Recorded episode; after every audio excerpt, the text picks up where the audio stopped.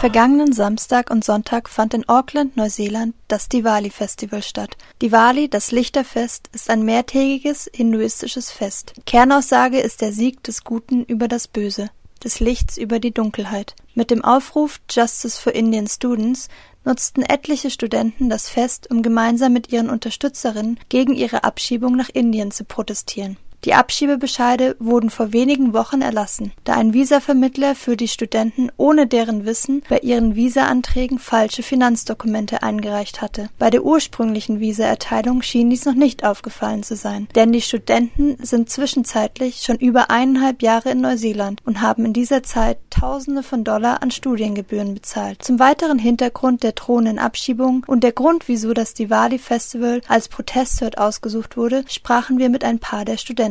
We are Indian students who got the deported. Wir sind die indischen Studenten, die Abschiebebescheide von der neuseeländischen Regierung bekommen haben. Deswegen sind wir hier, um bei dem Diwali-Festival zu protestieren. Uh, Wieso genau bei dem Diwali-Fest? Der Großteil der indischen Community wird dort sein. Wir müssen sagen, was mit uns passiert. Der Visa-Vermittler hat bei unseren Anträgen die Finanznachweise gefälscht, aber wir wussten davon nichts. Aber die Migrationsbehörde hat dies nach sechs Monaten und einem Jahr herausgefunden und sie kam zu uns und sagten, wir hätten ein gefälschtes Dokument mit unseren Anträgen eingereicht. Wir wussten nichts von diesem Dokument. Aber Sie haben das gesagt. Also haben wir den Visa-Vermittler angerufen und er hat gesagt, ihr wusstet das nicht, aber ich habe das gemacht. Sorry dafür. Wir haben den Anwalt Alistair McClymont engagiert. Unser rechtlicher Prozess geht weiter und wir haben bei Michael Woodward, dem Migrationsminister, Widerspruch eingelegt. Also dieser Prozess läuft. Außerdem protestieren wir bei dem Diwali Festival. Wir haben sehr viel Geld ausgegeben, um hierher zu kommen. Und wir haben viel Geld an Gebühren, Steuern und alles ausgegeben. Jetzt sagen sie, wir sollen zurück nach Hause gehen. Wenn sie etwas unternehmen wollen, dann sollen sie gegen die Visavermittler und die Unis etwas etwas unternehmen, weil die Uni haben einen Vertrag mit dem Visavermittler. Wenn wir Studenten nach Neuseeland kommen wollen, dann müssen wir den ganzen Prozess über einen Vermittler machen. Wir können uns sonst nicht an den Unis bewerben. Wir wissen nicht, wie die Unis hier sind und wie die Regeln sind. Deswegen haben wir einen Visavermittler engagiert. Aber die Regierung sagt, dass wir den Fehler gemacht haben. Aber es sind nicht nur wir, die den Fehler gemacht haben. Die Regierung hat auch Fehler gemacht, indem sie uns in dieses Land gelassen hat. Wir sind seit mehr als einem Jahr hier und wir haben sehr viel Geld ausgegeben und haben viel Zeit investiert. Unsere Zukunft wird davon überschattet. Hoffentlich wird die Regierung auf unseren Protest reagieren. Stand up,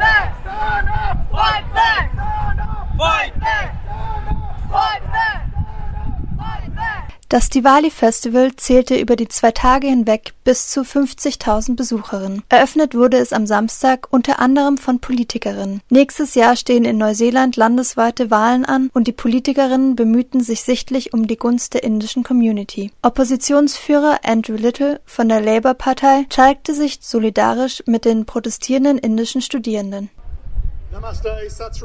Guten Nachmittag, frohes Diwali an alle. Es ist ein großes Privileg und eine große Ehre, hier zu sein, Teil zu sein von dieser Feier, die mal wieder die Diversität der Auckland Community und ganz Neuseelands feiert.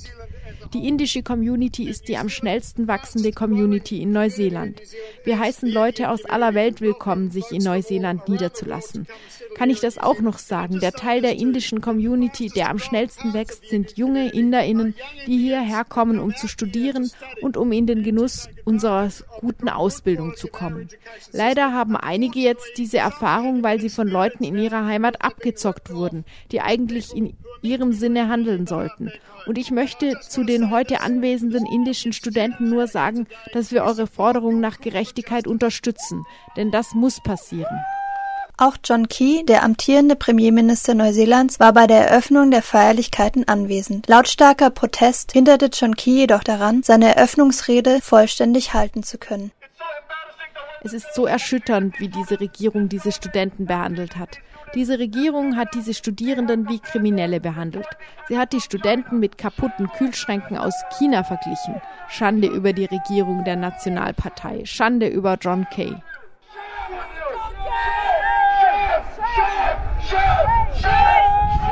Der Protest wurde unter anderem von der Migrant Workers Association, etlichen Gewerkschaften, kirchlichen Vertreterinnen und Racial Equity Aotearoa unterstützt. Aktivistinnen von Racial Equity Aotearoa stellen die drohende Abschiebung von indischen Studierenden in einen größeren Kontext. Hallo, wir sind von Racial Equity Aotearoa und wir sind hier, um unsere Solidarität mit den indischen Studenten, die von Abschiebung bedroht sind, zu zeigen. Julie und ich, selbst mit Migrationshintergrund, wollen die Notwendigkeit anerkennen, dass unsere Migrantinnen-Communities in Solidarität mit den indischen Studenten zusammenkommen. Die Realität ist, dass dies kein isolierter Fall ist. Dies ist Teil eines Systems, das internationale Studierende wie Waren behandelt.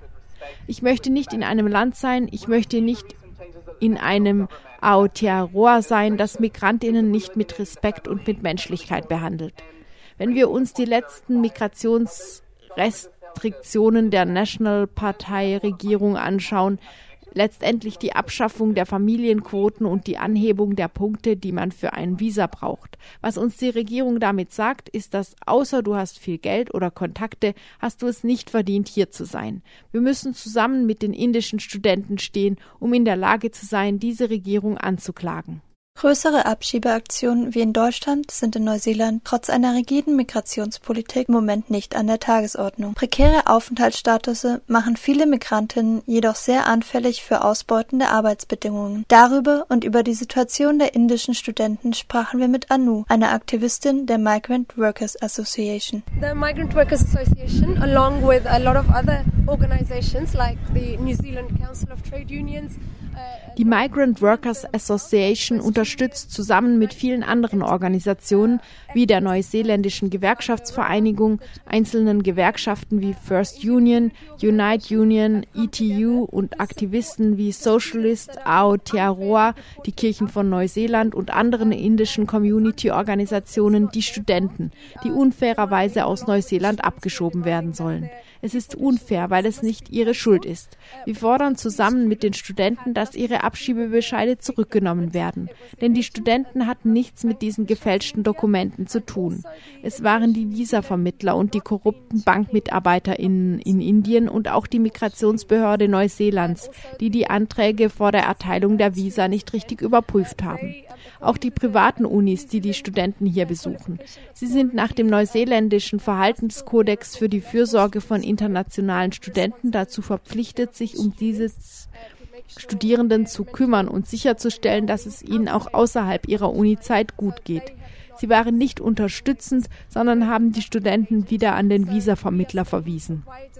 Wir sagen deswegen, wieso werden nur die Studenten bestraft, die der schwächste Teil dieser Angelegenheit sind. Alle Beteiligten müssen in die Verantwortung gezogen werden. Und eine andere Sache, für die sich die Migrant Workers Association mitverantwortlich fühlt, ist, dass die meisten der Studenten, wenn sie hierher kommen, arbeiten müssen. Sie dürfen 20 Stunden die Woche während des Semesters und Vollzeit in den Ferien arbeiten. Sie müssen arbeiten, um sich zu finanzieren und über die Runden zu kommen. Also als Arbeiter hilft die Migrant Worker Association ihnen, wo auch immer sie ausgebeutet werden. Weil diese Studierenden so angreifbar sind, nehmen sie jeden Job an, der ihnen angeboten wird. Wir sehen sie deswegen in vielen Fastfood-Filialen, Tankstellen und Restaurants. Weil sie so verzweifelt sind, werden sie für jeglichen Lohn arbeiten, der ihnen angeboten wird. Und sehr häufig arbeiten sie weit unter dem neuseeländischen Mindestlohn. More often than not, they are working for well below the legal minimum wage in New Zealand.